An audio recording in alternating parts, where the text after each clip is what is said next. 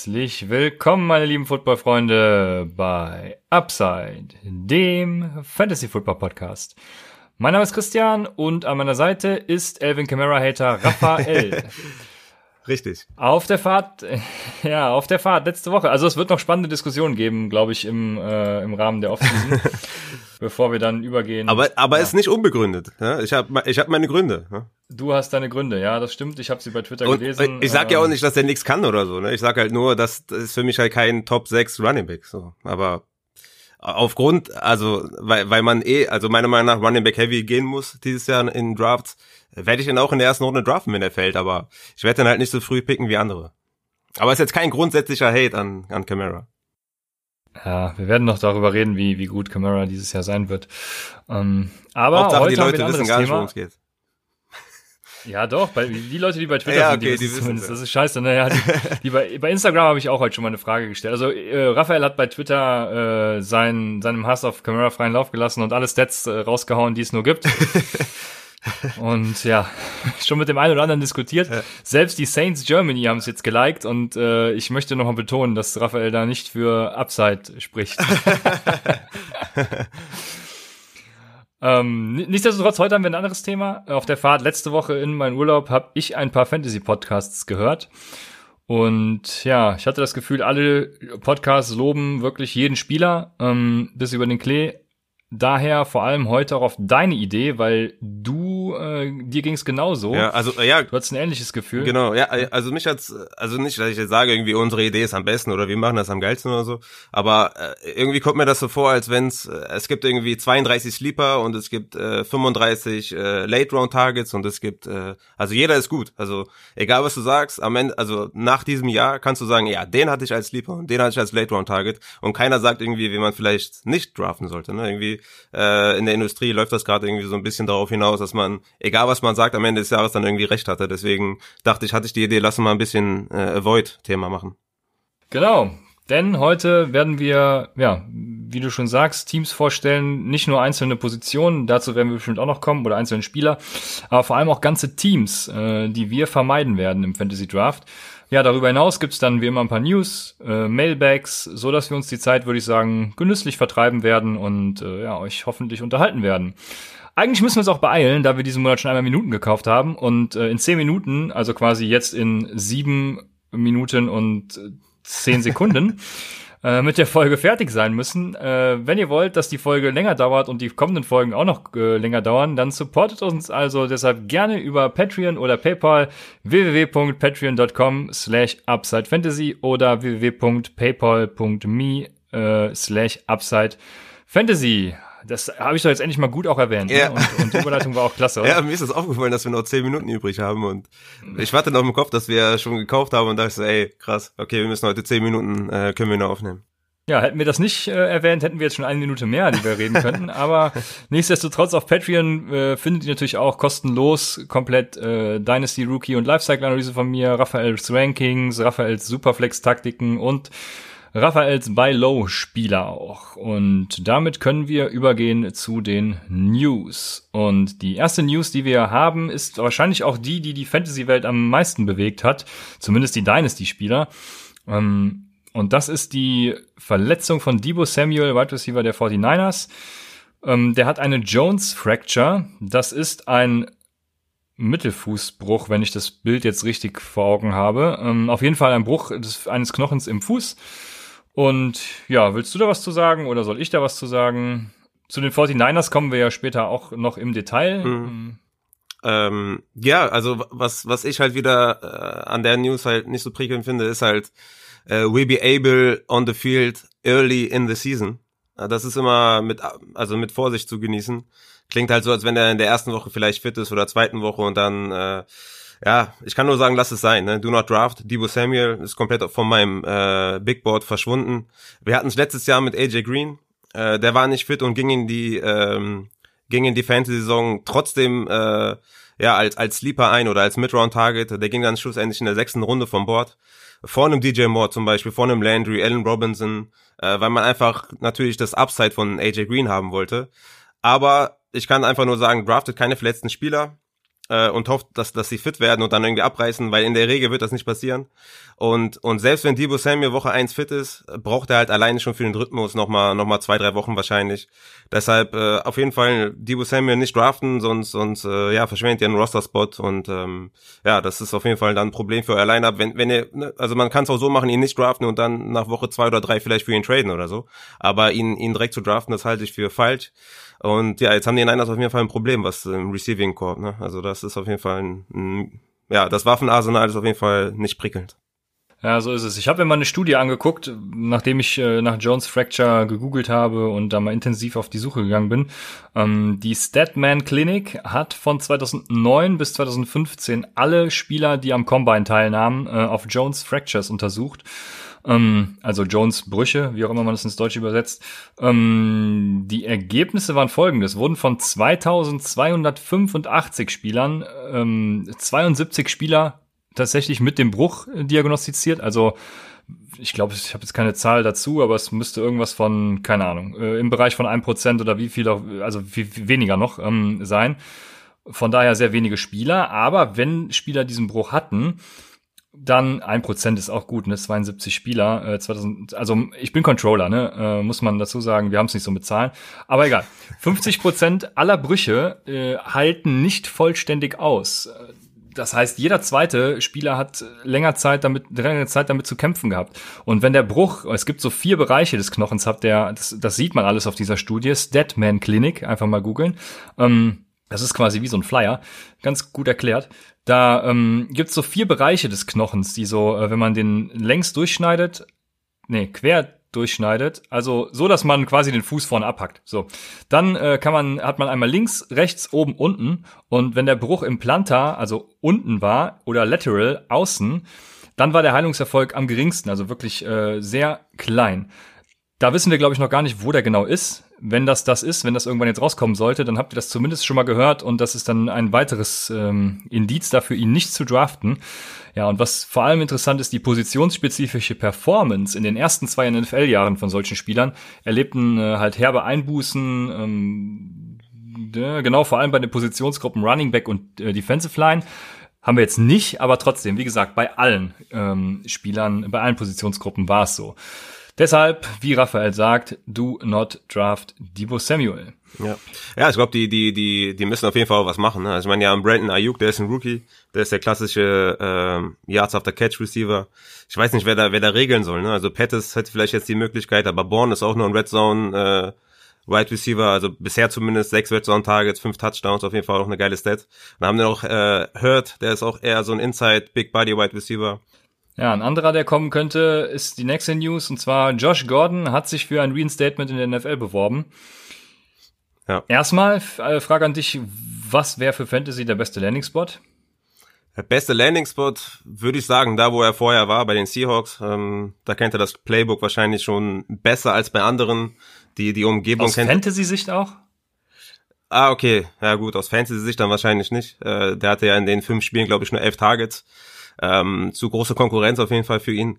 Aus Fantasy-Sicht, oh, gute Frage. Ähm, Vikings zum Beispiel, obwohl nicht so Pass-Heavy. Oh, weiß ich nicht. Was sagst du? Also ich hätte aus Fantasy-Sicht tatsächlich die äh, 49ers natürlich genommen und die Patriots noch. Ja, gut, hast du recht, ja, genau, die beiden Teams, ja. finde ich auch gut, ja. Aus NFL-Sicht habe ich noch einen ganz anderen Kandidaten und das sind die Tampa Bay Buccaneers. Da finde ich ihn natürlich richtig geil. Äh, zusammen auch mit Brady wieder, da hat er auch schon zusammen mitgespielt. Dann haben sie äh, Mike Evans, Chris Godwin und ähm, äh, Josh Gordon. Das wäre schon, das wäre schon Sahne. Ja, ich, ich vermute mal, das wahrscheinlichste Szenario wird natürlich Seattle sein, wo er jetzt auch schon war. Für mich ist er aber da, ja, gerade mal der Wide Receiver 3 hinter, hinter Lockett und Metcalf. Also du hast eben gesagt, elf Targets. Ich habe mir nur aufgeschrieben, irgendwie in, in äh, vier Spiele von ihm. Da hat er 2-1-5-1 Targets gesehen. Also sogar noch weniger. Äh, das sind gerade mal neun. Ja, ich hatte ja fünf Spiele. Fünf Spiele Spanne. Ja, genau. Und da hatten DK und Lockett 8, 10, 12, 13 Targets, die Running Backs 5, 7, 5, 3 und die Tight Ends 4, 9, 6, 9 ja, äh, gemessen an den 2-1-5-1ern von Josh Gordon äh, ist das schon, also das ist echt Code. Da, da würde ich ihn nicht draften, egal was für ein Hype da entsteht. Ja. Ähm, Seattle wäre für mich nicht geil. Ja, das, das Ding ist halt, ähm, er ist halt ein super Talent immer noch. Und dann habe ich mir angeschaut, wie alt er ist. Er ist einfach mal 29 Jahre alt. Ähm, aber ich kann mich noch super erinnern an, an, die, an sein letztes Spiel, wo er diesen Diving Catch hatte. Äh, ich weiß nicht, ob du das noch weißt. Er hatte, glaube ich, diesen 30 Yard Catch so einen Hechtsprung äh, gefangen. Also es war schon, also er, hat, er ist einfach ein krasses Talent. Ich weiß halt nicht, ähm, so aus deiner Sicht ist natürlich ein Must-Pickup in der, in der tiefen Liga, wenn du dann einen Wide Receiver bekommst mit Upside einfach. Aber ja, äh, in Redraft oder so ist natürlich komplett off the board. Ne? Genau, ja, das, das sei noch dazu erwähnt. Also wir werden mit Sicherheit das ein oder andere Mal immer noch auf Dynasty zu sprechen kommen, aber wir gehen natürlich jetzt so langsam äh, Richtung Redraft liegen, mhm. weil bald die ganzen Drafts anstehen. Also bald ist gut, wir haben jetzt auch gerade mal Juno, aber das geht ja schneller, als man gucken kann. Von daher, äh, auch die Teams to avoid sind natürlich äh, rein von Redraft-Sicht gesehen. Also ähm, ja habe jetzt gerade kein Beispiel. Äh, Teams to avoid, äh, keine Ahnung, nehmen wir einfach mal die Cardinals, dann ist ein äh, Kyler Murray natürlich immer noch in Dynasty ein Target, was man sich holen sollte. Ich will ja nicht äh, spoilern schon hier. genau, kommen wir zur nächsten News und äh, da sind wir bei der O-Line diesmal angelangt. Und zwar äh, Eagles Guard Brandon Brooks hat einen Achillessehnenriss und wird 2020 komplett ausfallen. Ja, deine Meinung? Ja, übel, ne? Die Eagles schon wieder, äh, die, die, die fangen da an, wo sie letzte aufgehört haben. Ähm, ich meine, für Sanders, der ja da der, der, der Leadback ist, ich erwarte immer noch, dass Boston Scott da einige Touches aussieht. Wenn die so zusammenbleiben, das, das Running Back Core, kann natürlich sein, dass der eine oder andere Veteran noch dazukommt. Aber Sanders bleibt mit Running Back 2 mit Upside. Äh, ist jetzt, ist natürlich nicht schön für ihn, aber er, er wird die Touches und das Volume bekommen, dass er da ein stabiler Running Back 2 ist. Mein Running Back 14 äh, tatsächlich und ähm, ja, was ich noch spannend fand, ist El Elton Jeffrey, die, die News fand ich auch krass. Äh, no timetable uh, for return. Hast du das mitbekommen? Ja, also, ja, ja, genau. Also das, das heißt auch, ne, do not draft, äh, Elton Jeffrey, also komplett auch raus. Mhm. Äh, heißt natürlich äh, im Umkehrschluss, Jalen Rager, definitiv ein Upside-Pick in den späten Runden, ne? Muss man mal gucken, ja, wann der so geht. Genau meine Frage. Ja. Genau, muss man gucken, wann der so geht, aber das ist natürlich jetzt äh, Upside pur, ne? Ja, das ist halt immer die Frage, ne? Je nach, also wir wissen ja Stand heute natürlich nicht, wie das dann den Draftstock von äh, von Jeremy Klar. beeinflussen ja, ja, wird. Klar, klar.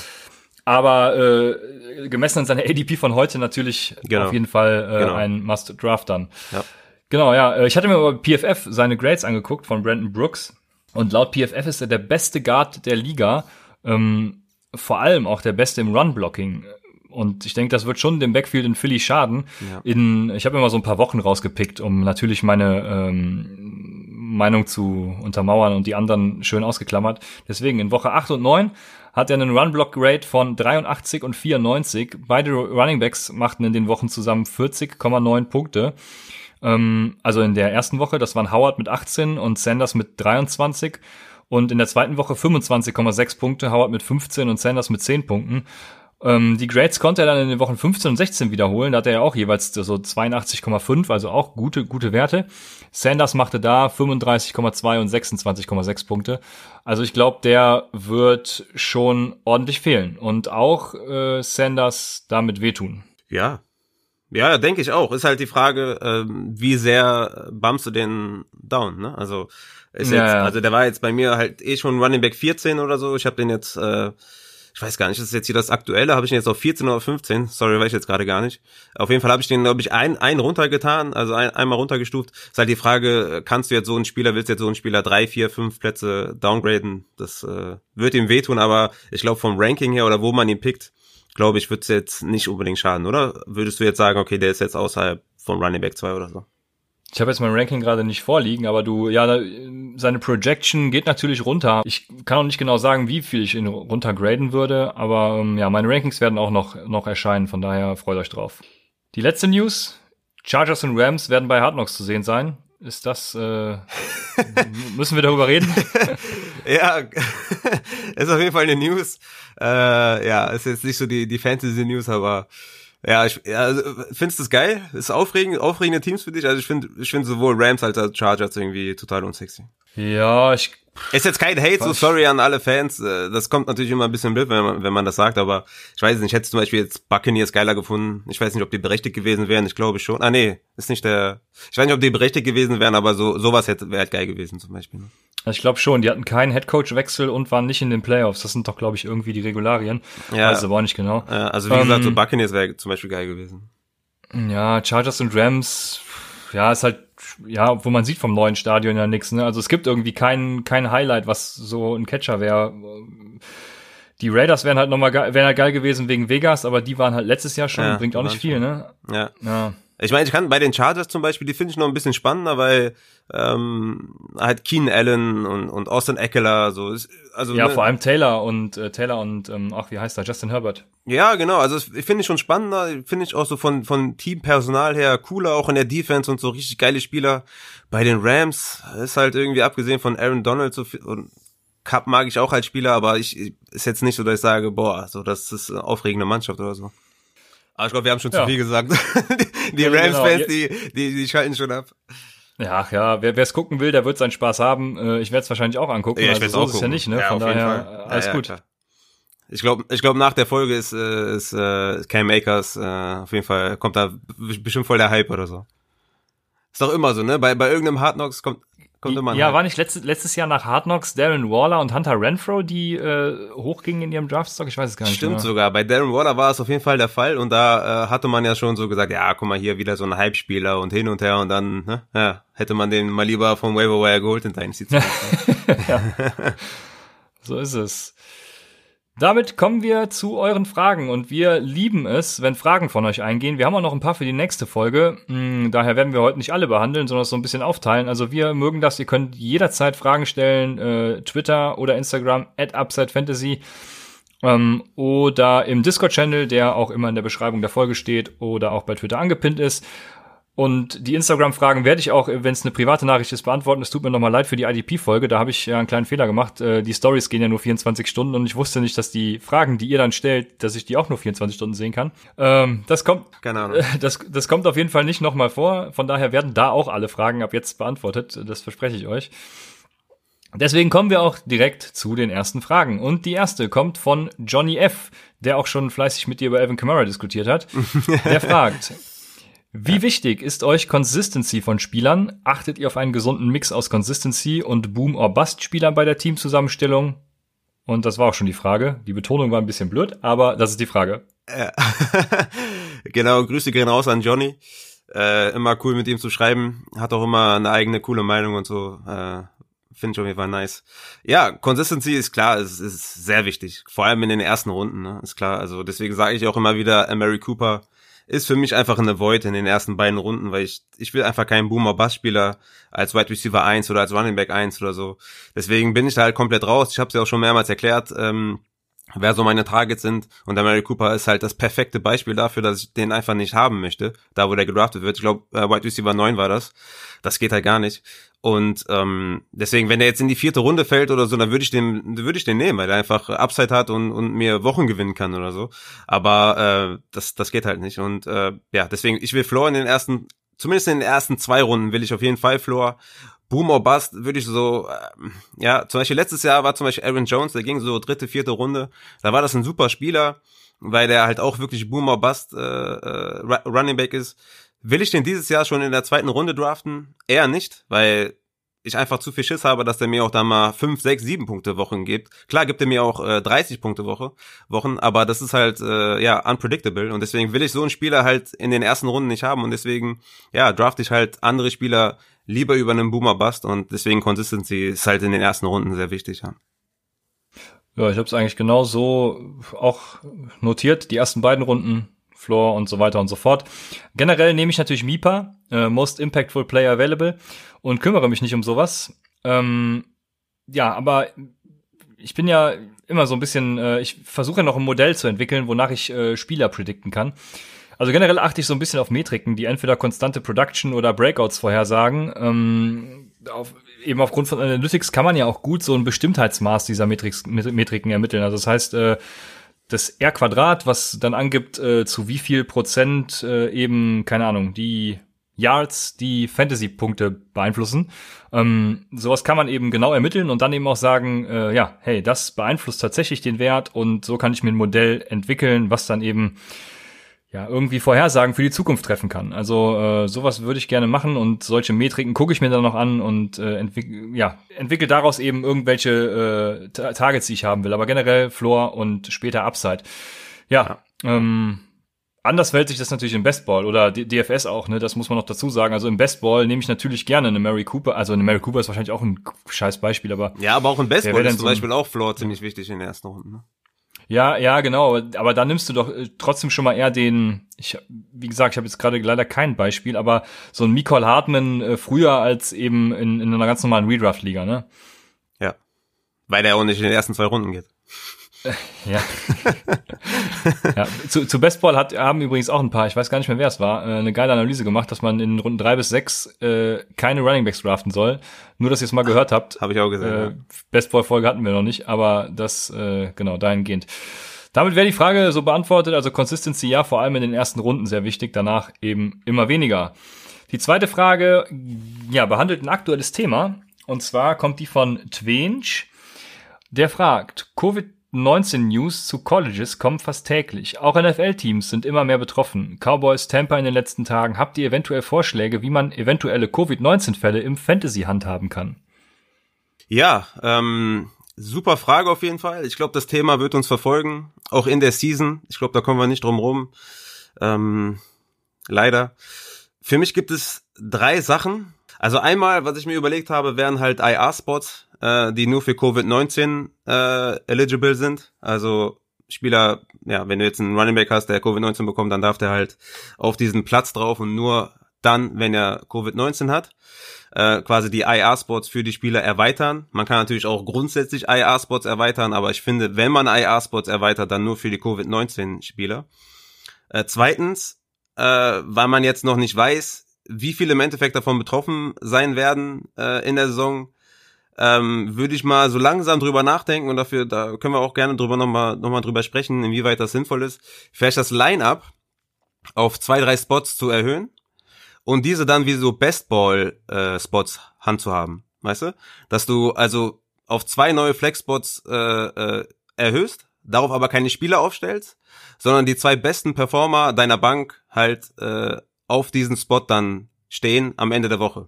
So würde man halt irgendwie helfen, ja, Teams, die vielleicht mehr von Corona betroffen sind, dass die trotzdem noch gute Running Backs haben, trotzdem noch gute Wide Receiver. Wenn die zum Beispiel ihren Stud Running Back oder Stud Wide Receiver, Wide Receiver verlieren, kannst du mir ja gleich mal sagen, was du davon hältst. Ähm, und das dritte, äh, was ich mir aufgeschrieben war, war, und das wird jetzt vielleicht ein bisschen komisch klingen und gilt erstmal nur für Running Backs, aber dass man zum Beispiel das Recht hat, den Backup ähm, von seinem Stud Running Back im Roster zu haben. Das heißt, diese dürfen dann auch nicht gedraftet werden. Äh, das bedeutet dann so viel, wenn du Sieg draftest, draftest du Pollard quasi automatisch dazu. Ist vielleicht jetzt, wird wahrscheinlich keine beliebte Variante sein, aber kann man ja mal besprechen in der Liga oder so. Ähm, und ja, was ich noch so als kleinen, kleinen Tipp hatte, vielleicht, dass man Covid-19 betroffenen Teams halt den Vorrang am Waiver lässt für die Targets. Aber ja, das sind jetzt vielleicht nicht alle, alles die besten Tipps, aber so könnte man vielleicht mal drüber sprechen, was davon am besten ist. Ja, also wenn es eine Saison gibt, ähm, das bleibt steht ja auch noch in den Sternen, mhm. dann finde ich die Idee mit den IR-Spots auf jeden Fall schon mal gut umsetzbar. Das mit dem Bestball weiß ich nicht so recht, weil damit beeinflusst du ja auch Leute, die eben keinen Covid-19-Spieler haben. Äh, die werden profitieren ja dann genauso davon, mhm. wie eben auch die, die einen haben. Ja. Zudem ist das, glaube ich, also ist das, du musst der Comic natürlich entscheiden, weil der muss es letztendlich manuell, zum, zumindest bei Sleeper ist es so, manuell umsetzen weil das nicht automatisch ja, sich ermittelt. Dann das dritte war genau so eine Art Team Running Back. Also es gibt's ja auch mhm. für Team Quarterbacks, äh, Team Running Back. Ja, äh, ja, davon bin ich nicht so. Nee, das würde ich nicht machen. Also ich würde auf jeden Fall die IR-Spots machen, aber sonst Wafer-Vorrang würde ich auch noch, das, das finde ich eine gute Variante, weil äh, Covid ist eben so unvorhersehbar theoretisch, ne, dass du, also Wafer-Vorrang finde ich super. Wafer-Vorrang und IR-Spots würde ich nehmen. Die anderen beiden finde ich nicht so überzeugend tatsächlich. Ja. Ich würde auch Wafer, ähm, Wafer-Vorrang finde ich auch cool und IR-Spots, aber dann IR-Spots allgemein verlängern oder nur IR-Spots für Covid-19-Spieler? Nee, nur, nur für Covid-19-Spieler. Ja, ja, ja. ja, ich finde die beiden auch ehrlich gesagt am besten. Ich fand das mit dem Bestball spannend, also zwei, aber du hast recht, dann, dann sind auch die, ja, hast du recht, ja, dann, dann gilt das ja dann für alle und ja, deswegen, ja, doch, doch.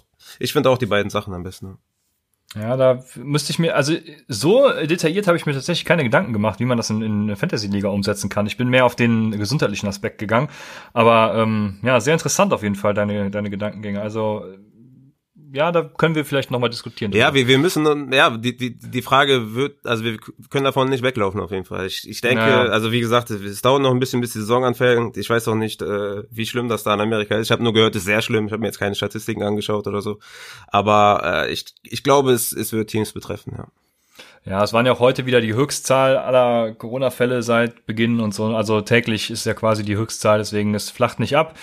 Ähm, und genau, darüber gibt es ja auch Studien. Zu Studien komme ich nämlich, weil ich habe, äh, natürlich fehlen noch Langzeitstudien, um das Ganze zu bewerten. Ne? Also ist ja ein neuartiger Stamm des Coronavirus und ähm, Langzeitfolgen daher irgendwie nicht absehbar. Zudem bin ich auch kein Mediziner, muss ich dazu sagen. Ne? Also ist alles, äh, ich mir jetzt auch nur zusammengereimt und ein Kumpel studiert bei der Michigan State Medizin, der hat mir da so ein bisschen was erzählt, aber die haben auch nichts genaueres.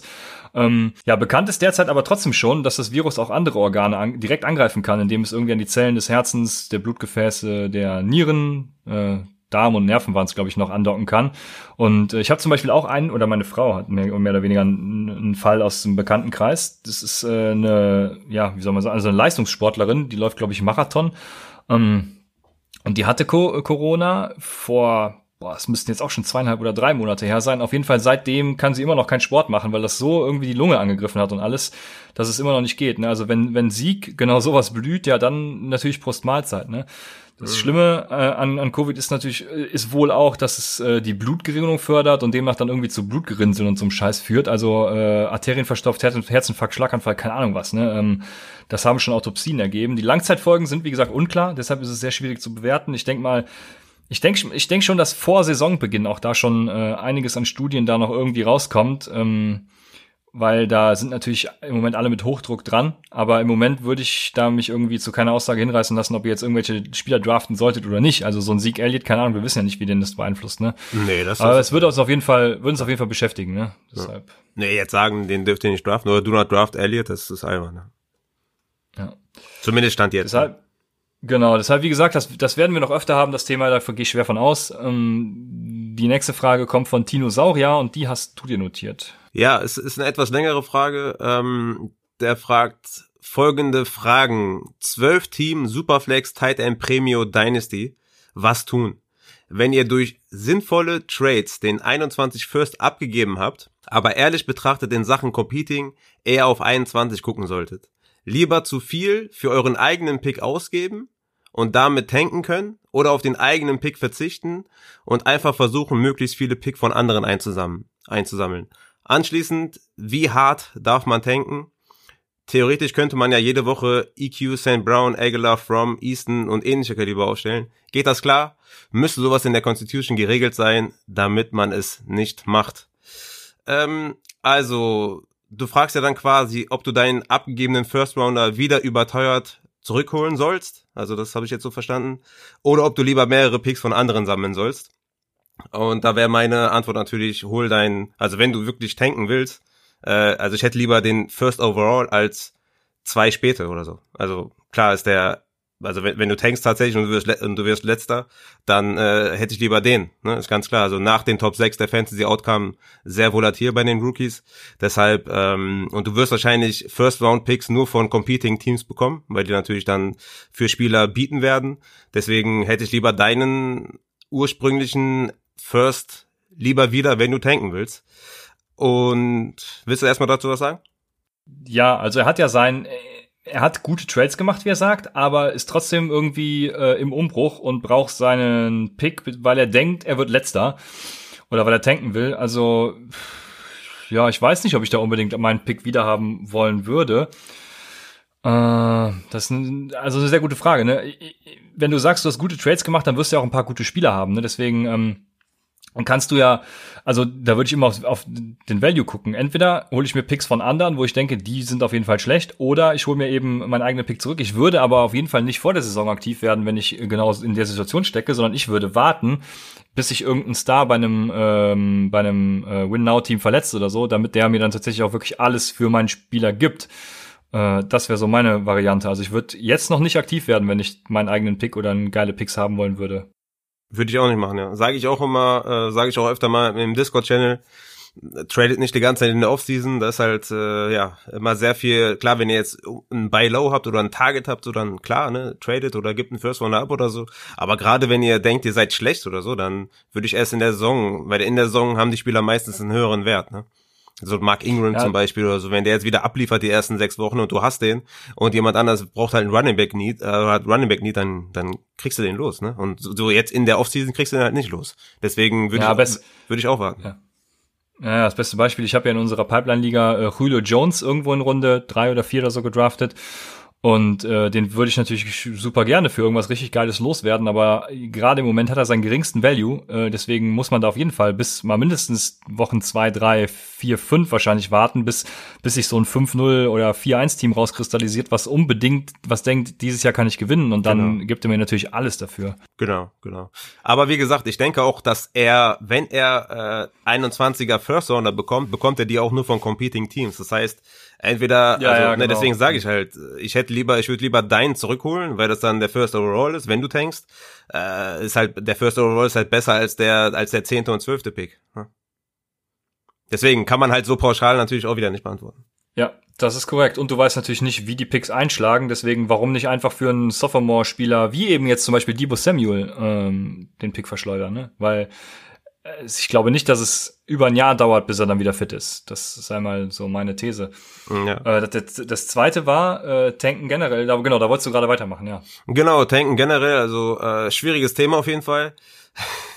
Wie Christian weiß, ähm, ist Absturz, ne? Wenn jemand tankt, äh, weil es dann eine Wettbewerbsverzerrung gegenüber den anderen ist. Ich meine, wenn du ab, ab Woche eins tankst, dann bekommt immerhin jedes Team den Sieg geschenkt.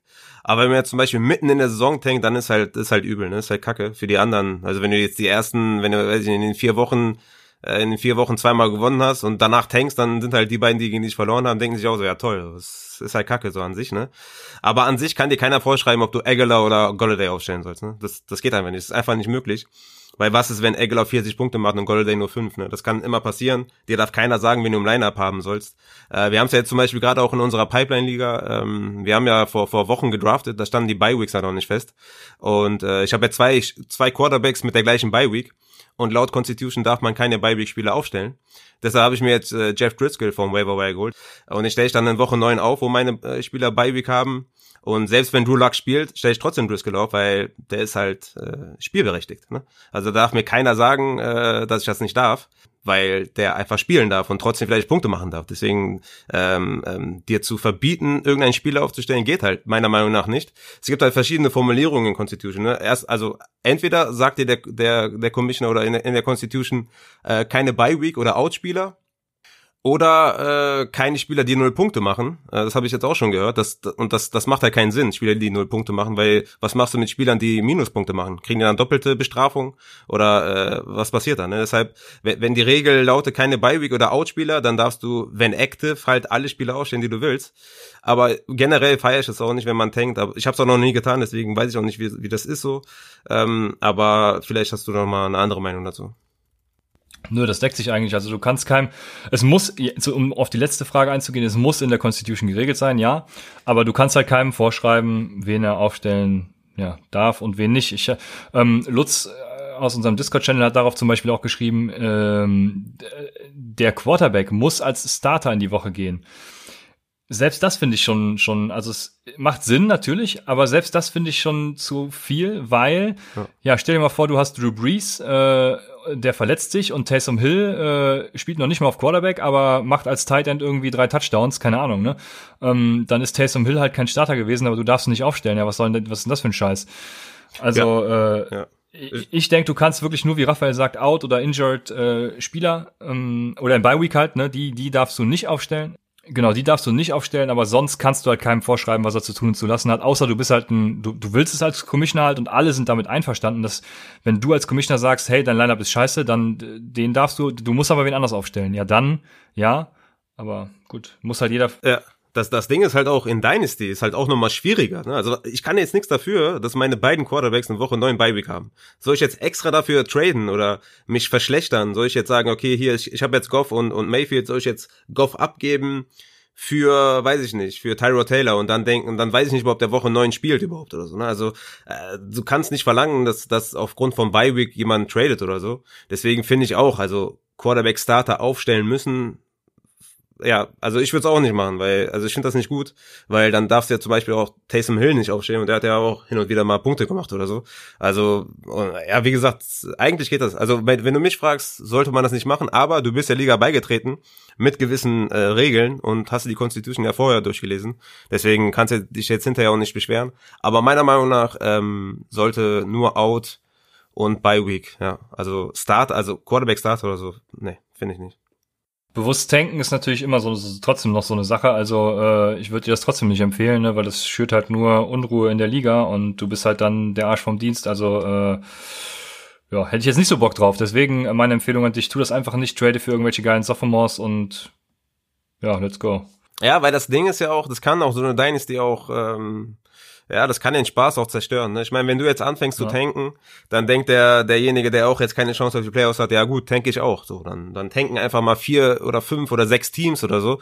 Äh, ja, das ist ja Kacke. Ne? Also dann dann, also es ist scheiße. Es ist für den ganzen Rhythmus der Liga Kacke.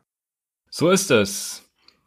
Äh, das waren auch schon die Mailback-Fragen für heute, wenn mich nicht alles täuscht. Ich habe mir noch hier noch ein paar andere aufgeschrieben, aber äh, die vertagen wir dann das nächste Mal und kommen jetzt endlich zu unseren Teams to avoid und du darfst gerne anfangen. Du hast mich schon vorgewarnt, dass ich jetzt erstmal lange Zeit meine Klappe halten muss. Ja, ich versuche so kurz wie möglich zu halten. Ist halt ist halt schwierig, weil ich habe mir die LA Rams ausgesucht. Und ich glaube, die sind mit Abstand das Team to avoid, so ganz, also ganz oben auf der Liste. Ich habe bei Twitter letztens äh, geschrieben, ich war zehn Stunden am Laptop ähm, und äh, der, groß, der größte Teil war wegen den Rams. Ich habe mir da alles angeguckt, personell und hin und her und Punkte und also äh, ja, es ist es ist es ist gut, dass du mich vorgewarnt hast, weil das sehe ich nämlich. Ich, letztes Jahr habe ich ja gesagt, ich will keinen von den Rams haben, aber dieses Jahr sehe ich das komplett anders. Deswegen können wir gleich äh, schön in die Diskussion übergehen. Ah, okay, nice. Ähm, ja, also fangen wir mal mit dem grundsätzlichen Problem der Rams an. Äh, das wäre äh, zum einen die schlechte O-Line Gut, ist jetzt nicht unbedingt so, dass, dass äh, jedes Team eine Top-O-Line hat, aber bei den Rams ist halt so, Andrew Whitworth ähm, ist zurück oder ist immer noch da. Der ist der Einzige in der O-Line, auf dem man bauen kann. Ähm, ich glaube, die O-Line wird sich so im hinteren Drittel einpendeln. Das ist dann sowohl für Goff als auch für die Running Backs nicht ideal, aber es ist jetzt nicht dass ich sage, okay, grundsätzlicher Avoid oder so in den Running Backs, je nachdem, was für ein Value du ha die haben oder wie tief die fallen, kann man die sicherlich nehmen, weil bei Running Back natürlich auch das Volume wichtig ist und Goff. Dazu komme ich aber am Ende noch, ist auf jeden Fall ein Streamer in den ersten zwei Wochen. Aber das Schlimmste ist halt äh, das Personnel Grouping Problem.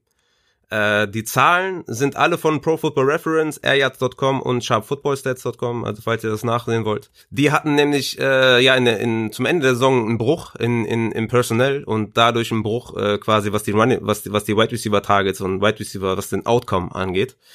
Von Woche 1 bis 8 äh, haben die Rams 80% 11 Personnel gespielt. Das war der zweithöchste Wert in der Liga nach den Bengals. Und 11% 12 Personnel, das war der zweitniedrigste Wert zusammen mit New England. Ab Woche 10 dann, nach der Bye Week, ähm, haben die einige Adjustments getätigt, um natürlich auch vor allem die, die O-Line zu entlasten. Vor allem dann natürlich mit dem, mit dem 12 Personnel Packages. Dann sah es nämlich wie folgt aus. 67% 11 Personnel, nur noch der elfthöchste Wert, also vom, 12, vom zweithöchsten Wert zum elfthöchsten Wert und 30% 12 Personnel. Das war dann der fünfthöchste Wert in der Liga. Also vom, vom zweitniedrigsten zum fünfthöchsten Wert mit 12 Personnel. Und ab da gehen dann natürlich die, die Probleme los. Weil, wie willst du jetzt die Rams projecten? Ich meine, du wirst es mir vielleicht gleich sagen, weil du gesagt hast, du äh, siehst das ein bisschen anders. ähm, aber mir, mir fällt es halt schwer, ne? weil Werte aus den ersten acht Wochen, äh, wenn man die jetzt nimmt, als sie den zweithöchsten Wert in 11 Personnel hatten, da war Cup Dritter in Receptions, Zweiter in Targets, Zweiter in Yards und Zweiter in Touchdowns. Und da hat, er, hat er nicht da schon irgendwie 800 Yards gehabt? Äh, Yards habe ich mir jetzt nicht aufgeschrieben, aber ah. pff, äh, auf jeden Fall Zweiter. Ähm, und er hatte vier äh, und war Vierter in äh, Points per Game. Also er hat richtig abgeliefert, ist richtig ausgeflippt. Und hatte den drittbesten Target Share unter Wide Receiver. Zum Vergleich, Robert Woods in jeder Kategorie außerhalb der Top 12 hatte nur einen Touch, äh, Touchdown, einen Rushing Touchdown in Woche 6 und der Target Share von Woods war also in den 40ern Bereich. Und dann, jetzt kommt halt das, das, das Krasse, ab Woche 10, also wo 12 Personnel halt höher wurde, war Woods Dritter in Receptions, Dritter in Targets und Vierter in Yards. aber auch wieder nur ein Touchdown in Woche 14 und war Wide Receiver 7 per Game und hatte, er hatte den siebtbesten Target Share unter den Wide Receivers. Und Cup war seinerseits wieder außerhalb der Top 24 in Sachen Receiving, Targets und Yards, aber Platz 4 in Touchdowns, aber leider der Target Share außerhalb der Top 50. Ich habe irgendwann aufgehört zu scrollen, aber ganz weit weg auf jeden Fall, irgendwo 50er, 60er Bereich. Das sind halt zwei vollkommen unterschiedliche Werte für beide Wide Receiver. Und jetzt kommen wir halt zum springenden Punkt. Wo ranken wir die beiden? Cup hat einen ADP von 13, Wide Receiver 13, Overall 32, also ungefähr so Mitte zweite Runde, geht er vom Board. Was man aber bei Cup festhalten muss und was, was ich auch ziemlich krass fand, äh, was halt äh, in, in dem Sinne nicht viel mit dem Personnel Group mit zu tun hat, ist halt, hat halt einen riesen Touchdown-Floor. Der hatte bis Woche 10 fünf Touchdowns und nach der Umstellung auch fünf Touchdowns. Seine Red Zone Targets äh, und damit halt auch ja seine Effizienz ist einfach gut. Cup hatte die zweitmeisten Touchdowns inside 20 und die meisten inside 10 und ein Target Percentage von 28% inside 10, also vom Team. Und 80% Catch Percentage inside 10. Golladay und Landry hatten auch 10 Targets und nur 54% und äh, Cooper Cup einfach 80%. Woods dagegen in der Red Zone bzw. Ten Zone halt nur vier Targets, zwei Receptions, 11,4 Target Percentage und nur ein Touchdown. Das sind halt wieder Welten bei den beiden und ähm, wie gesagt, Cup geht halt Mitte zweite Runde, Woods geht zwei Runden später, Mitte vierte Runde. Ähm, da muss man natürlich gucken, wo ist der Value höher. Ne? Cup ist halt eine Red Zone Maschine. Äh, die Tar Target Share ist in Gefahr, je nach Personell, hat aber ein höheres Ceiling. Und Robert Woods hat kein Touchdown Upside, hat aber einen höheren Target Floor je nach Personal Grouping. Und wie gesagt, das Backfield, äh, Cam Akers geht in der sechsten Runde, äh, ist jetzt nicht so der größte Minuspunkt, ähm, weil ich bis dahin eh meine Running Backs zusammen habe und ich rate euch auch, dass ihr eure Running Backs zusammen habt, also Running Back Heavy und dann Mipa safe. Ähm, das Problem bei Cam Akers natürlich noch, dass er Daryl Henderson noch da hat, äh, der Drittrunden-Pick ähm, letztes Jahr. Macon Brown noch für die für die Goal-Line, dazu die schlechte O-Line, also für die für die Rams Running Backs äh, habe ich jetzt auch keinen großen Outcome. Ja, und die die auf die Titans will ich jetzt gar nicht groß eingehen. Äh, da gab es auch ein paar äh, Unsicherheiten, ein paar Varianten äh, Varianten, die ja jetzt äh, vermuten lassen, dass Everett noch ein bisschen mehr eingreifen wird und Higby ist eh kein Target für mich. Aber ja, das waren so alles für die Rams. Wie gesagt, Goff ist halt, äh, der hat Woche eins zu Hause die Cowboys und Woche zwei bei den Eagles. Ist halt mega geil in den zwei Wochen streame ich ihn auf jeden Fall, wenn ich den bekomme. Aber das war so alles zu den Rams. Ähm, das ist halt für mich ein riesen Durcheinander. Bin gespannt, was du zu sagen hast. Schieß los. Boah, ja, ich, also äh, übrigens, ich habe gerade bei Sleeper mal äh, grob überschlagen. Das müssten ungefähr 800 Yards gewesen sein, die Cup vor der Bye hatte, ja. Ähm, ich weiß jetzt gar nicht, wo ich anfangen soll. Ich habe mir hier super viel Zahlen aufgeschrieben. Äh, ich würde vielleicht einfach genau das, was ich aufgeschrieben habe, mal von oben nach unten durchgehen. Die erste Frage an dich ist natürlich, denkst du, dass sie zurück zum 11 Personal gehen, was sie ja 2017 und 2018 gespielt haben, oder beim 12 Personal bleiben werden? Ja, viele reden ja immer von Base und Base Formations und so. Ich glaube, Base Formation ist immer noch 11 Personal und dass die 12 Personnel halt in dieser Rate von, sage ich jetzt mal, 25 bis 30 Prozent immer noch drin haben werden. Aber dass dieses 11 Personnel immer noch deren Hauptfokus ist. Also das wird sich wahrscheinlich so einpendeln, ja, zwischen 60 und 40 plus minus halt, ähm, ja. Also es wird sich einpendeln. Ich glaube nicht, dass sie zu einem äh, 12 Personnel Team werden. Aber es ist halt immer noch der fünfthöchste Wert, sowieso schon in der Liga gewesen. Aber 11 Personnel ist immer noch der, der, die Base Formation. Ja, also mit 12 Personal kreierst du natürlich richtig geile Mismatches, wenn du, wenn du äh, ja, Titans hast, die gut blocken und gut Pässe fangen können. Ne? Das ist ja sowieso mal klar. Ähm, deshalb ist 12 Personal an sich schon mal ganz geil eigentlich. Ähm, ich habe mir mal die äh, mit NFL Faster die EPA-Werte angeguckt von 2017, 18 und jetzt 19. 2017 hatten sie EPA per Play von 0,0043, 2018 0,007 und 2019 vor Woche 9 0,0021. Also gerade mal die Hälfte von 2017, was schon schlechter war als 2018. Und 2000, äh, 2019 nach der Bye Week 0,0022. Das heißt ungefähr gleich wie vor der Bye Week. Also die EPA per Play sind gleich geblieben. Das heißt, es gibt keinen Unterschied, ob eben viel, mehr, ob, ob mehr 12 Personal oder 11 Personal. Ich glaube, dass bei 12 Personal nur ein Wide Receiver immer auf dem Feld stehen wird. Und jetzt wirst du mir sagen, wer das ist? Ja, Woods. So ist es. Äh, ich glaube, dass Robert Woods immer auf dem Feld stehen wird. Das war auch äh, gegen Ende der letzten Saison so. Äh, Cup wird sich das Ganze dann mit Van Jefferson, den ich übrigens sehr für sehr talentiert halte, ähm, teilen. Ja, und sie haben auch nur mit nur 1,6 Prozent der Zeit, also das ist ja wirklich ein ganz marginaler Wert, mit einem Wide Receiver gespielt. Ja, und Cup ist tatsächlich vor allem interessant, wenn die Rams zurückliegen. Jetzt müsste man noch eine Analyse betreiben, wie ist es Over-Under beim Wettanbieter und so, ähm, um zu sagen, hey, wie oft liegt ihr zurück? Ähm, laut Hayden Wings von Roto World hat er einen Touch-Share von 16%, wenn trailing, also wenn er zurückliegt, und einen von 10%, wenn äh, winning, also wenn, wenn sie vorne liegen. Ähm, Woods hingegen hat 18% zu 14%. Also sieht man schon die Unterschiede. Ne? Woods ist da viel enger beieinander. Ähm, wenn es unentschieden steht, sind beide bei 16%. Das hat gar keinen Einfluss, aber äh, Woods hat eben einen besseren Touch-Share. Wenn die Rams zurückliegen, ist auch nochmal ein interessantes Stat, mit einer Win-Probability von NFL Faster unter 25%, dann passen sie zu 84% der Fälle. Also, was bedeutet das im Umkehrschluss? Entweder scored Cup viele Touchdowns, Woods kriegt viele Targets, weil sie einfach vorne liegen und äh, ja, einfach das Feld runtermarschieren wie, wie blöd. Oder sie kriegen eben beide viele Targets, weil sie zu 84 Prozent passen. Also es gibt eigentlich, die, die haben einen super hohen Floor, alle Wide Receiver miteinander. Ja, und jetzt, äh, ich sage, ich hatte im Vorfeld schon angekündigt, dass es bei mir sogar länger werden könnte als bei dir. Ähm, weil in Discord, bei unserem Discord-Channel ging es zuletzt um Projections. Und das habe ich mir jetzt natürlich mal als Anlass genommen, weil du ja bei Twitter schon ge gespoilert hast. Äh, dachte ich mir, komm, machst das mal für Woods. Ähm, 2017, 18 und 19 haben die Rams laut NFL Faster, habe ich mir angeguckt, äh, 1060, 1104 und 1140 Plays gehabt. Dabei eine Pass-Ratio von 55 69 äh, 59% 62% Die Pass-Ratio ist aber also da dementsprechend auch immer gestiegen.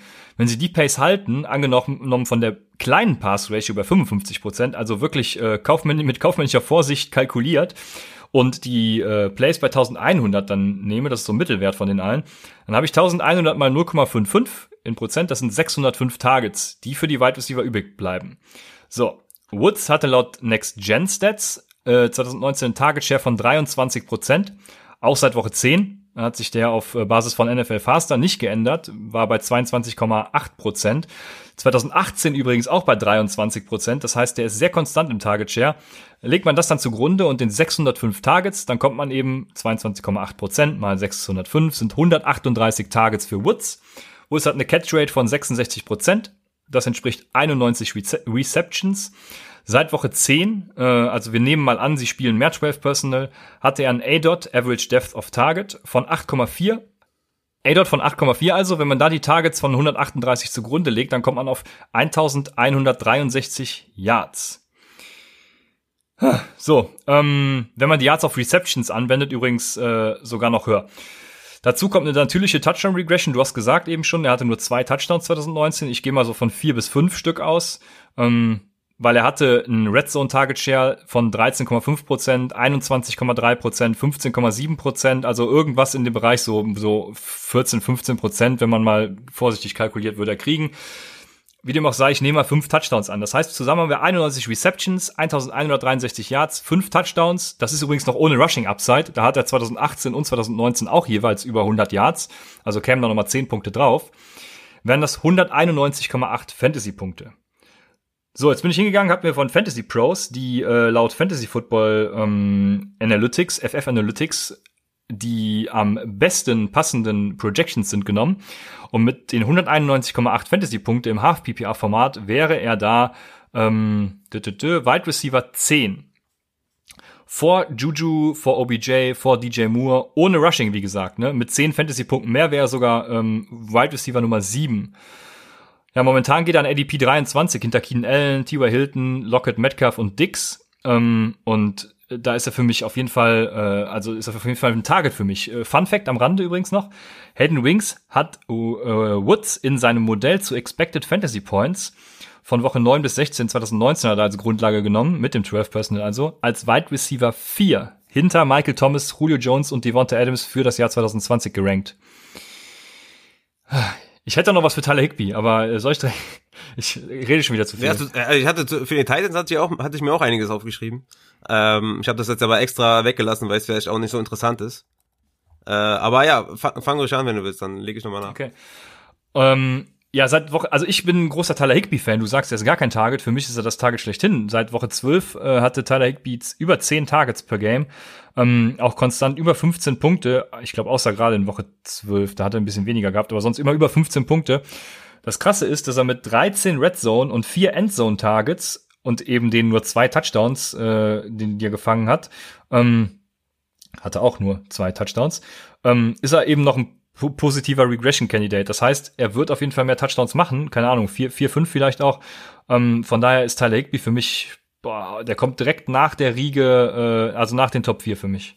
Ja, das, das Ding ist, du sagst ab Woche 10 und, und vor Woche 10, also von Woche 1 bis 8 war Everett, äh, der, der Tight End 1 quasi bei den Rams, hatte den zwölfthöchsten Target Share unter den Tight Ends mit 0,14. Äh, äh, ich glaube, Higby hatte 0,03 oder sowas. Also war auch fast gar nicht gelistet. Äh, und Higby war ja nicht verletzt oder so, ne? Sondern einfach, äh, Everett war einfach nur der Tight End 1. Genau, 0,08 hatte äh, Higby. Und nach Everetts Verletzung ging halt Higby erst ab und da hatte der dann den dritthöchsten äh, Tight End Target Share. Deswegen ist halt schon schwierig. Ich meine, die haben ein klares Zeichen gesetzt mit Higby, äh, haben mit ihm verlängert. Ähm, Everett war aber seines Zeichens ein Zweitrunden-Pick, hat bessere, bessere äh, Player-Profiler-Werte äh, als Higby, der ein Viertrunden-Pick war. Aber gut, sie haben mit ihm, mit ihm verlängert. Ich kann mir trotzdem sehr gut vorstellen, dass, dass gerade auch diese, die, die Red Zone-Targets ja, dass, dass äh, Everett da eingreifen wird und, und bestimmt Targets, Receptions und Touchdowns den einen oder anderen äh, äh ja, klaut. Trotzdem bin ich natürlich, äh, sage ich das, dass wenn einer von den beiden, dass ich Higby haben möchte. Aber auch da bin ich nicht safe. Deswegen, also äh, es ist halt für mich schwer zu projecten. Du hast da jetzt eine Projection ausgepackt. Äh, für mich hat ähm, Robert Woods auch den höheren Floor. Er hat halt nur nicht dieses, dieses große Touchdown-Upside wie, äh, wie Cooper Cup. Deswegen hat Cooper Cup auch das, das äh, höhere Ceiling, den besseren Floor hat Woods. Das ist halt die Frage, was nimmst du? Wenn die beiden natürlich jetzt in ihrer ADP so bleiben, nehme ich auch lieber Woods, weil das Potenzial, dass äh, Cup bustet, halt zu hoch ist. Und wenn 11 Personell wieder mehr spielen und weniger mit 12, dann nehme ich auch wieder lieber Cup als Woods. Äh, von daher ist es halt für mich, äh, sind das halt Avoids. Es sei denn, äh, da ändert sich jetzt noch was am ADP. Aber wenn, dann Woods auf jeden Fall. Aber selbst der ist für mich nicht safe. Ja, bei ihm ist immer so ein bisschen die Gefahr, dass es so ein Tyler Boyd wird, weißt du? Ähm, muss, muss jetzt nicht sein. Ich, ich, ich erwarte auch ein, noch eine relativ gute Saison. Aber die sind jetzt äh, ja nicht so sexy, weil ich auch das, das ganze Team als ähm, ja für mich ein ganzer Avoid ist. Wer weiß, was für Probleme dann noch zukommen. Was ist, wenn Andrew Whitworth sich zum Beispiel verletzt oder so? Die haben keinen Dev dahinter.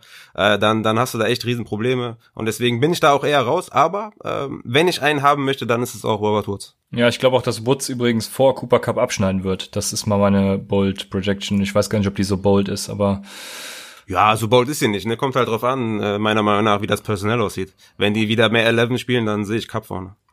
Ja. Ja, ich glaube, selbst dann, dann wird es schwierig. Ich äh, bin mir bei Cup einfach nicht so sicher. Äh, er war natürlich hier und da der Go-To-Guy für, für Jared Goff, ist klar, aber ja. Das Ding ist natürlich bei Cup, er ist kein Outside-Wide Receiver. Er kann Outside nicht gut gewinnen. Er ist halt eher der, der Slot-Wide Receiver. Ja. Und wenn die 12 spielen, ist er halt Outside und das ist halt nicht seine Stärke. Ja, so ist es. Also du äh, draftest keinen, ich auf jeden Fall Woods und Higby, wenn Higby später noch verfügbar ist. Ich drafte ja sowieso kein Tight End. Also ich habe eine Liga, in der spiele ich sowieso ohne Tight Ends. Ihr wisst warum. Ähm, deswegen habe ich ja gesagt, deswegen habe ich ja gesagt, es ist nicht so sexy. Äh, ja, weil ich ja da, genau, weil ich halt eh keinen drafte nach, nach äh, Kelsey, Kittel und Andrews. Deswegen habe ich das nochmal angefügt. Ja. Aber wenn ich als, wenn der jetzt Late Round übrig bleibt, dann äh, werde ich den wahrscheinlich nehmen, ja. Ja. Wer auf jeden Fall gedraftet wird und über den man sich keine Sorgen macht, ob er noch verfügbar ist, das äh, ist der ein Tight End von meiner Franchise, die ich mir ausgesucht habe als Team to Avoid. Von denen möchte ich keinen haben und das sind die San Francisco 49ers, die ich schon vor der Debo Samuel Verletzung genommen habe. Deswegen äh, ist jetzt natürlich ein bisschen ja, ähm, darauf zu achten, was so passiert. Aber ich habe mir Debo Samuel jetzt trotzdem schon mal ein bisschen mit reingenommen als, als äh, ja, Faktor. Auf jeden Fall San Francisco 49ers, äh, George Kittle natürlich der Tight End, der früh gehen wird. Ich möchte ihn dann so früh nicht haben. Ähm, wen haben sie noch? Running Back äh, Raheem Mostert, der ist Running Back 25, geht irgendwo so in, der fünften Runde bei der normalen Trev-Teamliga. Äh, 5.8 habe ich mir aufgeschrieben, müsste es dann sein. Äh, Tevin Coleman geht an Running Back 41. Äh, Debo Samuel, gut, habe ich hier noch stehen, der geht an Wide Receiver 26, also auch in Runde 5, 5.9. Könnte natürlich sein, dass Brandon Ayuk da jetzt irgendwo landen wird, so in der Wide Receiver, keine Ahnung, irgendwo in den Wide Receiver Ende 30 oder so, also ein bisschen hoch wird er auf jeden Fall rutschen, ich weiß nicht wie hoch. Ähm, ich glaube, ich würde auch Ayuk, wenn er so hoch fällt, gar nicht draften. Also Debo Samuel hätte ich an, der, an dem Punkt auch nicht gedraftet, muss ich dazu sagen. Ähm, Tevin Coleman, fangen wir mal den Running Backs an. Ne? Tevin Coleman und Matt Reeder waren sehr stark Gamescript abhängig. Ich hatte eben schon mal Hayden Rings angesprochen. Der hatte es natürlich auch für Runningbacks gemacht und zwar hatte Tevin Coleman 22% der Touches, wenn sie am Führen waren, 10% der Touches nur, wenn sie verloren haben. Breeder hatte 18% äh, when leading und 8% nur when trailing. Die Buchmacher haben ein Over-Under für die 49ers von 10,5. Also das ist weniger als letzte Saison. Das heißt, demnach müssten theoretisch die 49ers Running Backs schon mal generell weniger Punkte machen als letztes Jahr. Das Problem bei den 49ers ist, dass keiner weiß, wer eingesetzt wird. Also die 49ers spielen zu 28 Prozent, was Liga Höchstwert ist. Ähm, zweiter ist Minnesota mit 21 Prozent. Zu 28 Prozent 21 Personal, das heißt mit zwei Running Backs. Wobei eben auch äh, Kyle Juszczyk, den darf man da nicht vergessen, viel eingesetzt wird. Ne? Ähm, es, hatten, es hatte keinen Running Back, äh, außer vereinzelt mal ein Spiel, Tevin Coleman, glaube ich, ähm, kein Spieler mehr als 60 Prozent von der, der, der Snapshare. Also meistens sind so 40 bis 50 Prozent der Backs. Ähm, und so einen will man einfach nicht im Fantasy-Roster haben. Dazu kommt dann eben noch äh, Jared McKinnon. Dann haben sie ihn im Jared McKinnon, ähm, Jeff Wilson, äh, Raheem Mostert hatte ich ihm gesagt, Tevin Coleman, genau. Äh, Habe ich wen vergessen? Ja, Kyle Juszczyk, der natürlich auch noch äh, hier und da mal ein Target klaut. Ja, holy shit, also da Nee, bitte nicht. Äh, wenn sie noch wen traden, sieht das Ganze natürlich wieder ein bisschen anders aus. Aber Stand heute, ja, Team to avoid, äh, San Francisco 49ers. Ich weiß nicht, willst du gerade was zu den Running Backs sagen oder soll ich weitermachen mit den Wide Receivers? Ja, tatsächlich. Also Raheem Mostert, ähm, gut, witzig, dass du ihn ansprichst. Ähm, ja, du hast recht. Äh, der hatte nur eine Woche mit einem Snapshare über 60 Prozent. Ähm, also in, in, in der ganzen Saison. Mhm. Äh, der war ja quasi von Woche 12 bis 17 äh, der Leadback. Und äh, da hatte er einen Schnitt von 55% Snapshare. Das war Platz 21 unter Running Backs in der Spanne. War aber trotzdem Running Back 7 per Game in der Spanne. Und da ist jetzt einfach auch mal für mich die Frage, auch allgemein gesehen, was machen wir mit effizienten Spielern? Sagen wir bei effizienten Spielern einfach immer Regression? Ähm, quasi das, was wir bei äh, Evan Kamara nicht machen, sondern das, was wir bei Austin Eckler machen, das wir bei Aaron Jones machen, was wir jetzt bei einem Raheem Mostert vielleicht machen, die halt sehr effizient waren. Ich meine, Raheem Mostert war, hatte 5,6 Rushing Yards pro Versuch, das war Platz 1. 6,3 Yards per Touch, Platz 4. Rushing DVOA, Platz 1. Platz 6 in Breakaway Runs. Rushing Yards before Contact per Rush Attempt, Platz 1. Äh, der, der hatte die, die höchste durchschnittliche Maximalgeschwindigkeit von allen Running Backs, die mindestens 100 Touches hatten. Und die 49ers hatten die zweithöchste Run per Game Rate mit 31 Runs per Game. Also was machen wir mit diesen Backs? Ich meine, Breeder ist weg, der für mich die größte Gefahr war. Tevin Coleman hat gezeigt, dass er kein Leadback ist, dass er eher der Receiving Back ist. McKinnon ist eine komplette Wildcard. Für, also mir gefällt Raheem Mostert, da wo er geht. Also ich sehe ihn als Rushing Leadback, hat meiner Meinung nach keine Konkurrenz, was das angeht. Und ähm, deswegen die Frage, suchen wir zu sehr nach, nach einer Regression in Efficiency und vergessen dabei, wie gut einfach ein Running Back ist? Oder ähm, ja, also wie siehst du das? Also wenn, wenn ein Running Back einfach gut ist, ja, dann vielleicht sollen wir ihn auch dann da also so draften, dass er wie er halt ist. Weil du hast das Beispiel ja zum Beispiel auch mit, mit Austin Eckler, ne? 6,92 Yards per Touch, das war Platz 1. Über 900 Yards after the catch, Platz 2 hinter C-Mac. 15 broken tackles, Platz 1. Aaron Jones hatte 16 Touchdowns, zusammen mit Derrick Henry Nummer 1. Touchdown Rate von 6,7 äh, bei einer kleinen Opportunity Share, war Top 15 in Carries per Game, Top 10 in Targets per Game und trotzdem Dritter in Fantasy Points per Game. Vielleicht ist es einfach nur gut, ja. Er hatte Broken Tackles Platz 1 mit Chubb. Also vielleicht ist Aaron Jones, vielleicht Eckler, Raheem Mostert, vielleicht sind die einfach gut und deswegen sollten wir die auch hoch draften, anstatt immer zu sagen, die haben eine Regression. Das ist einfach nur eine allgemeine Frage. Ich bin jetzt nicht davon überzeugt, dass wir, dass das fünf, also Top 5 Backs sind oder so. Einfach mal eine generelle Frage an dich. Also ich nehme auf jeden Fall das Volume äh, vor der Opportunity, dass er weiter so effizient ist wie bisher. Wenn ich mir zum Beispiel angucke, äh, ich habe gerade mal das Fantasy Pros ECR aufgemacht. Äh, Running Back 23 ist Le'Veon Bell, äh, Running Back 24 David Montgomery und Running Back 25 dann eben äh, Raheem Mostert. Also, come on, also auf jeden Fall äh, David Montgomery nehme ich damit Kusshand vor einem Raheem Mostert. Einfach weil er das Volume sieht. Egal wie effizient er dabei ist. Ja, ich nehme Mostert. Ich glaube, die werden sich vom, vom Volume gar nicht so viel tun, weil ich halt glaube, dass Raheem Mostert der Leadback ist im Rushing. Klar, Receiving Upside hat er nicht. Ähm, da haben wir halt Coleman und, und McKinnon. Aber Raheem Mostert ist für mich der, der Leadback äh, im Rushing und ich glaube nicht, dass der, dass der jetzt äh, ja 30, 40 Carries weniger haben würde als Montgomery. Deswegen habe ich auch Mostert vorne Montgomery, weil Mostert vielleicht auch einfach der bessere Back ist. Ähm, Bell habe ich noch vor Mostert. Aber ja, deswegen halt, das ist halt echt, äh, wie gesagt, ich habe mich, ich habe mich eingesperrt und habe komplett alle alle äh, Stats mir rausgesucht, also Advanced Stats. Deswegen Mostert ist einfach vielleicht einfach ein guter Running Back. Ich meine, der Eye, der Eye-Test war krass. Also du hast gesehen, dass er der beste Running Back ist bei den, bei den Niners und hat geliefert. Und mit diesem hohen äh, Rushing-Volume und wenn er da der Leadback ist, wovon ich ausgehe, dann ist er für mich auf jeden Fall, ja, ein, ein Running Back 2 mit Upside. Ja, ist natürlich jetzt die Frage, was passiert. Also, wie du schon sagst, er war sehr effizient. Ich habe mir gerade nochmal seinen Snapshare angeguckt, ne? Ähm, vor allem auch die Attempt, Rushing Attempts, die er hatte. Er hatte, außer einmal, wo er 19 hatte gegen die Baltimore Ravens, äh, hatte er nie mehr als 15 Rushing Attempts. Äh, 10, 14, 11, 10 zum Beispiel in Woche 14 bis 17. Ja.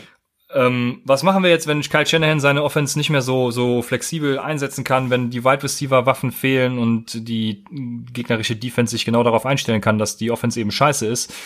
Ähm, wobei Kyle Shanahan natürlich immer noch das Beste rausholen wird. Ja, ja was passiert dann mit, mit Ray Mustard? Ja, ja, klar, vollkommen berechtigte Frage. Ähm, auf der anderen Seite war Ray Mostert auch, was True Yards angeht, Nummer eins. Ne? Du siehst auch hier in, in, in, in äh, im Game Log Woche 14 gegen New Orleans 6,9 Yards per Carry, äh, gegen Baltimore 7,7 Yards per Carry, gegen die Rams 4,8 Yards per Carry. Also deshalb die Frage. Er ist einfach gut. Wie wir seit dem Interview mit äh, Philipp Singer wissen, liegt es ja nicht an Ray Mostert, sondern an der kompletten Offense, die Kyle Shanahan bereitstellt. Ja, das ist natürlich nochmal eine andere Frage. ne? Darum geht's ja jetzt nicht. Ne? In, in diesem Sinne hört euch gerne nochmal die Folge, äh, ich glaube, ich weiß gar nicht, kam sie nur bei Patreon oder was eine, eine richtige Folge? Nee, nee, ich glaube, ja, ja, die Mit Philipp Singer äh, zum NFL Big Data Bowl an und Entschuldigung, jetzt darfst du wieder. Genau, ja, Mostert, Mostert ist aber zweifellos einfach besser als Tevin Coleman, den ich ja eh nicht mag. Ich, ich finde ja auch Matt Reeder viel besser als Coleman, hatten wir ja letztes Jahr. Aber äh, Mostert ist klar besser als Coleman, ist, äh, McKinnon ist eine Wildcard. Äh, von daher sehe ich da nicht viel Konkurrenz und deswegen ist er für mich der Leadback. Und klar, wenn du sagst, okay, was ist, wenn der nur 10 Rushing Carries bekommt, davon gehe ich halt nicht aus. Ich gehe davon aus, dass er mehr Carries bekommt, ähm, die Efficiency vielleicht ein bisschen weniger wird, da aber trotzdem die Opportunity ein bisschen größer wird und deswegen ist er für mich halt auch ein Top 21 Back. Ah, ja gut, wir hatten ja eben schon geklärt, dass äh, die 49 Backs vor allem viele Touches sehen, wenn sie eben äh, gewinnen. Und wer weiß, ob das dann der Fall sein wird. Aber wir, ich würde sagen, wir haben unsere Meinung ab ausgetauscht, sind der Meinung, dass wir äh, unterschiedliche Meinungen haben und von daher könnt Ja, aber wie gesagt, mein, meine Frage zielt jetzt nicht unbedingt darauf ab, dass wir jetzt hier über, über Mostard irgendwie diskutieren, sondern einfach allgemein die Frage ja. halt, ne? Was machen wir mit Running Backs, die halt extrem effizient sind, ne? Wie zum Beispiel auch bei einem Aaron Jones. Ich meine, der hat natürlich komplett übertrieben mit seiner Touchdown-Rate von 6,7. Ich meine, C-Mac hatte 4,7 bei irgendwie 90% Opportunity Share. Also das war komplett äh, absurd. Aber vielleicht ist Aaron Jones auch einfach nur gut. Und vielleicht ist Aaron Jones, äh, sieht er jetzt noch mehr Tage seit letztes Jahr und noch mehr Receptions. Und vielleicht gehen, gehen ein paar äh, Goal-Line-Touches Touches weg. Aber Aaron Jones, vielleicht ist er trotzdem immer noch ein, ein Top 15 Back oder so, ne? Das war einfach nur eine allgemeine Frage, weil mhm. ich finde, man macht sich das immer ein bisschen zu leicht, dass man sagt, ja, hier, hier Regression, da Regression.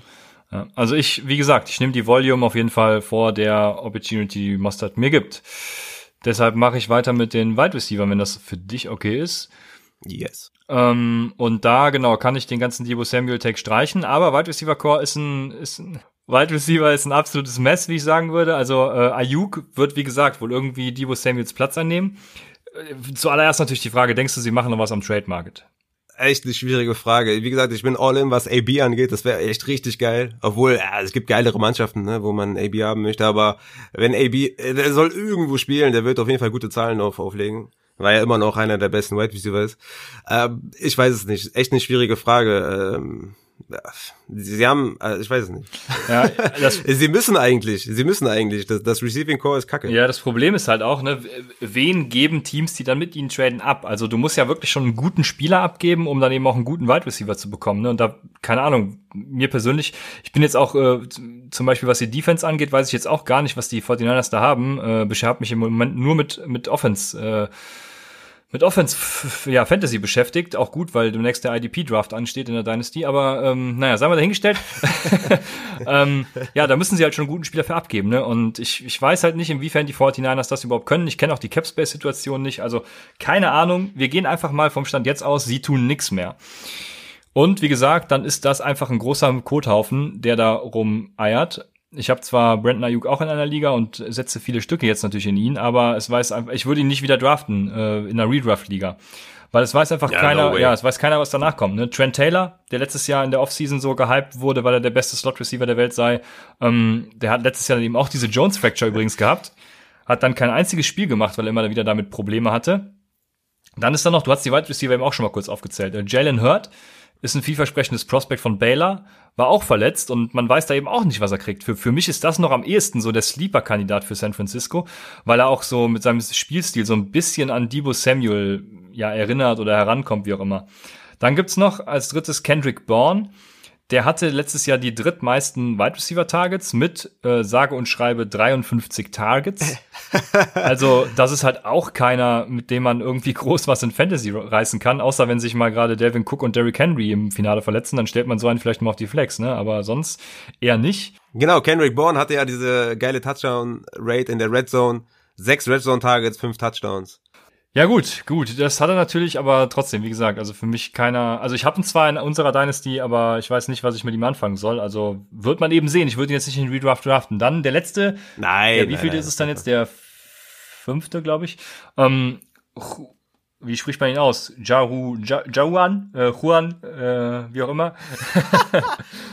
Juan, geil. Juan Jennings äh, kann auch Outside spielen übrigens, aber äh, war im College tatsächlich eher im Slot zu finden. Also weiß auch nicht, ob ich, ob der Divo Samuel dann ersetzen kann. Ne? Er ist eher so ein Typ, der über seine Physis kommt, in Contested Catches, Catches in Traffic. Also es wäre schon so ein Typ, der Outside was reißen kann, aber ich, ja, ist, ich habe ihn, ähm, habe extra nochmal Tape. Er ging doch auch. Hm? Ging der nicht undrafted oder letzte Runde oder so? Also ob man auf den jetzt große Stücke halten sollte? Ich glaub, ja, ich glaube in Runde sechs. Ja, große Stücke sowieso nicht. Ich komme jetzt noch weiter. Also ähm, hab mir sein Tape mal angeguckt und man konnte halt wirklich nicht sehen, aber er hat keinen Snap gehabt, wo er mal gegen Press spielen sollte. Ne, kam ja auch aus dem Slot, also weiß man nicht. Also ob man ihn outside aufstellen kann, keine Ahnung. Er ist auf jeden Fall schwer zu tackeln. Das ist natürlich im Shanahan-Scheme genau das Richtige. In 2019 hat er im College 57 Receptions und äh, übrigens mehr als äh, Kendrick Bourne und ähm, dabei 29 Broken Tackles. Also äh, ist das schon mehr als die Hälfte? 20, äh, 40, äh, 58, ja, mehr als die Hälfte bei seiner Receptions hat er äh, ja Tackles gebrochen quasi. Ähm, also Typ ist ein absoluter absoluter Freak, was äh, eben sowas angeht, ne? Ähm, das ist eigentlich genau das Richtige für Kyle Shanahan, irgendwie frei, frei schemen und dann eben Yards after Catch sammeln. Ähm, das Problem bei ihm ist natürlich neben dem, dass er nicht so viel Production bei äh, Tennessee hatte, krasse Off-Field-Issues hat er gehabt. Und äh, er wurde auch schon mal, ich glaube, sogar aus dem Team geschmissen in Tennessee, nachdem er den Coaching-Staff über Social Media kritisiert hatte, nachdem sie ihn nicht aufgestellt haben, wo er verletzt war und er spielen wollte. Äh, darüber hinaus. Äh, das habe ich beim, das habe ich beim Fußball früher auch immer gemacht. Ja, ich, ich, ich als ich das gel gelesen habe, musste ich auch tatsächlich lachen. Ich konnte mich auch nicht selbst davon äh, freisprechen. Ähm, gut, gut, wovon ich mich freisprechen konnte, war ist das nächste und zwar äh, er wurde im was ist das für ein Bowl? Keine Ahnung. Also gegen Vanderbilt im Bowl Game ähm, wurde er ejected, weil er einem anderen Spieler auf den Kopf getreten ist. Also ähm, oh, gut. Ja, äh, ach, stimmt, ich habe einen vergessen. Ich habe mir noch einen Namen aufgeschrieben danach. Ähm, und zwar Dante Pettis haben wir auch noch. Genau. Die, die Frage ist, ob man zu Dante Pettis was sagen muss. Also ich hätte da noch zwei Sachen, die ich sagen könnte. Zum Beispiel, dass äh, Ross Dwelly, der Tight End nach George Kittle, 2019 mehr Receptions hatte als er. Oder äh, dass Kyle Juszczyk, der Fullback der 49ers, sogar mehr als doppelt so viele Receptions hatte wie er. Ja, ja um da, ja, um, äh, ja. War, war ja ein Riesenrätsel letztes Jahr, ne? warum ja. er, warum er so gar keine Chance bekommen hat. Wir wissen es nicht. Also Potenzial hätte er auf jeden Fall, äh, eine, eine größere Rolle zu, zu haben. Ich, das ist halt ein Phänomen. Das, das, das kann man jetzt so nicht beantworten, was, was da ist. Ja. Äh, ich glaube, der, ich glaube, der hatte auch bei Twitter doch mal gesagt, warum es keine, keine Punkte für, für Blocking gibt. Ne? Downfield Blocks, ja. ja, keine Ahnung. Ich, ich weiß auch nicht, was mit dem los ist. Auf jeden Fall. Ähm, ja, um das Wide Receiver Core der 49ers mal zusammenzufassen, also es lohnen überhaupt keine deepen Projections da irgendwie, weil Stand jetzt möchte ich einfach überhaupt keinen davon haben. Äh, da brauche ich gar nicht groß projecten. Ja, sorry. Ist, ist Kittel damit jetzt für dich der, der Tight End 1? Ich meine, der hat letztes Jahr 85 Receptions. Ähm, wird er an die 100 Receptions jetzt dieses Jahr rankommen und damit Tight End 1 äh, auch vor den Drafts für dich sein oder ist es immer noch Kelsey? Naja, Tight End 1 für mich immer noch Kelsey auf jeden Fall. Ich bin sehr mhm. gespannt, wie die gegnerischen Defenses mit Kittel umgehen, weil sie genau wissen, dass die äh, 49ers keinen, mhm. keinen richtigen Wide Receiver haben. Ne? Also ähm, mhm. ja, was für eine Formation stellst du dagegen? Stellst du dann einfach immer einen gescheiten Cornerback gegen Kittel oder was weiß ich, ne? Keine Ahnung. Ähm, mhm. Also ist jetzt mal ganz plump gesagt, da steckt natürlich viel mehr hinter als ja, das, klar. aber äh, keine Ahnung. Also es wird sehr spannend zu sehen sein, denke ich. Ja, ich meine, downgraden kannst du Kittel nicht, weil ist ein Tight End. der, ja. der ist so, so stabil und so gut. Den kannst du ja gar nicht downgraden. Aber ja, vielleicht kriegt er ja noch mehr Opportunity Share als, als ohnehin schon. Aber ja, Kelsey ist halt Kelsey. Ne? Ja, so ist es, genau. Ja, äh, im, im Grunde genommen stimme ich mit dir komplett überein. 49ers kompletter Avoid, außer natürlich, also für mich Raheem Mostert den hätte ich doch gerne äh, in meinen in meinen Teams. Ja. ja, Mensch, da sind wir uns zum Abschluss des Abends doch nochmal einig geworden und äh, super. Damit können wir äh, für heute abschließen, in die nächste Folge quasi ganz geschmeidig äh, mit Harmonie übergehen. Da werden wir wieder ein paar Teams äh, vorstellen, die wir denken, die ihr avoiden müsst. Mal gucken, ob es wieder so Diskussionen gibt wie bei den Rams. Ja, ich, ich hatte damit jetzt auch auf jeden Fall nicht gerechnet. Also wir hatten ja schon äh, geguckt, dass wir vielleicht dieses Mal eine, eine kurze Folge machen, ja. so halbe Stunde, dreiviertel Stunde, so kurz knackig. Ja, gut. Hat wieder gut Hat geklappt, ja. ja. Ich dachte auch, wir bleiben wenigstens unter einer Stunde, aber habe ich auch gedacht. Vielleicht schaffen wir es beim nächsten Mal. Ich bin gespannt. Wir haben auch wieder Mailback-Fragen, also seid gespannt. Äh, wenn ihr uns noch Fragen senden wollt, ne, wie immer, könnt ihr das auch gerne tun. At Upside Fantasy über Twitter und Instagram. Ich, ich, ich war noch nie so froh, dass die Aufnahme zu Ende ist, weil ich hier sitze wie so ein, wie so ein Kartoffelsack. ich habe dir, ich hab dir mein Setup geschickt, ja. das ist echt nicht schön. Und äh, ja, äh, ich habe ich hab Muskelkater jetzt schon. Ja, ich, ich nehme auch schon die ganze Zeit im Stehen auf, weil ich äh, ganz schlimme Rückenschmerzen habe. Schon mit einer Ibu 400 drin. Ich glaube, die reicht nicht mehr. Ich muss zwei, zwei 400er nehmen. Ähm, Voll die Invaliden. Also, ja, wir, wir, und, wir, und wir reden hier über Spieler und sagen, ja, der ist nicht gut, der ist nicht ja. gut. Und können, können nicht mal vernünftig stehen und sitzen. Ey, du hast, du hast mein Roadrunning-Video gesehen, wo ich äh, Jerry Judy, Jerry Judy Challenge angenommen habe, oder? Ich, das, stimmt, hallo, ich bin ja stimmt. wendig wie ein, wie ein, wie eine Katze, wie ein, eine Gazelle bin ich über den Platz gelaufen. Ich war echt äh, überrascht. Ja. ja. Ja, in diesem Sinne, bevor, bevor es noch zu lange wird, äh, viel Spaß gehabt zu haben äh, und bis zum nächsten Mal bei Upside, dem Fantasy Football Podcast.